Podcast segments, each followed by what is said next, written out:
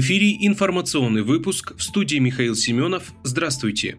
На Украине ввели экстренные отключения электричества. Из-за ударов по критической инфраструктуре на всей территории Украины вводятся экстренные отключения электроэнергии, сообщает офис Зеленского. Утром 31 октября на всей территории Украины объявили воздушную тревогу. Власти сообщали о взрывах. Обстрелам подверглись объекты в Киеве, Кировоградской, Харьковской, Запорожской и Черкасской областях. Украинские железные дороги сообщили, что из-за обстрелов объектов энергетической инфраструктуры были обесточены некоторые участки путей. На линии вывели резервные тепловозы. В компании уточнили, что 80% поездов продолжат движение по графику. Российские военные наносят удары, целью которых Минобороны называла военные и энергетические объекты на Украине.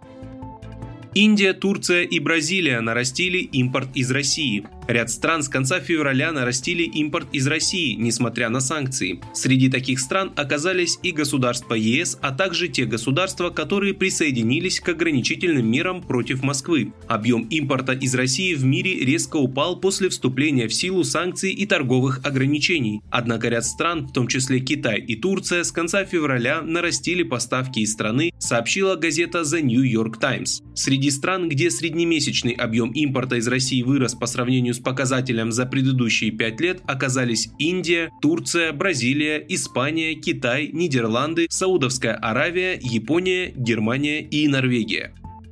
Следственный комитет возбудил дело в отношении депутата, сбившего и оставившего на дороге ребенка. В Новосибирской области следователи возбудили дело в отношении 67-летнего водителя, который сбил 6-летнего мальчика и скрылся с места ДТП, оставив его лежать на дороге. Об этом в понедельник 31 октября сообщили в региональном управлении Следственного комитета России. Дело возбуждено по статье 125 «Оставление в опасности» Уголовного кодекса России. Речь идет о члене Совета депутатов депутатов Татарского района Сергее Мамонтове. Камеры видеонаблюдения зафиксировали, как внедорожник на большой скорости поворачивает во двор и переезжает ребенка. После этого мужчина выходит из машины, наклоняется над пострадавшим, а затем уезжает. Как сообщил министр здравоохранения Новосибирской области Константин Хальцев, мальчик находится в стабильно тяжелом состоянии в реанимации Центральной районной больницы.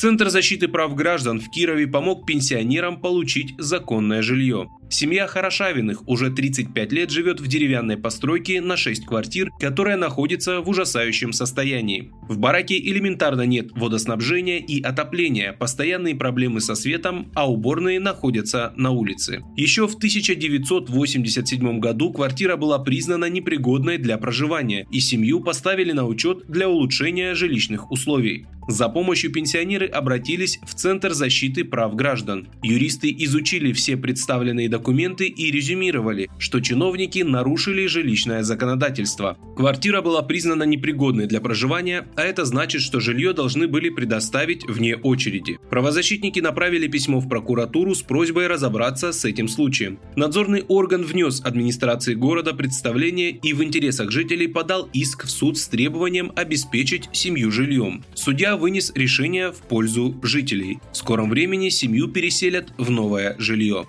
Вы слушали информационный выпуск. Оставайтесь на справедливом радио.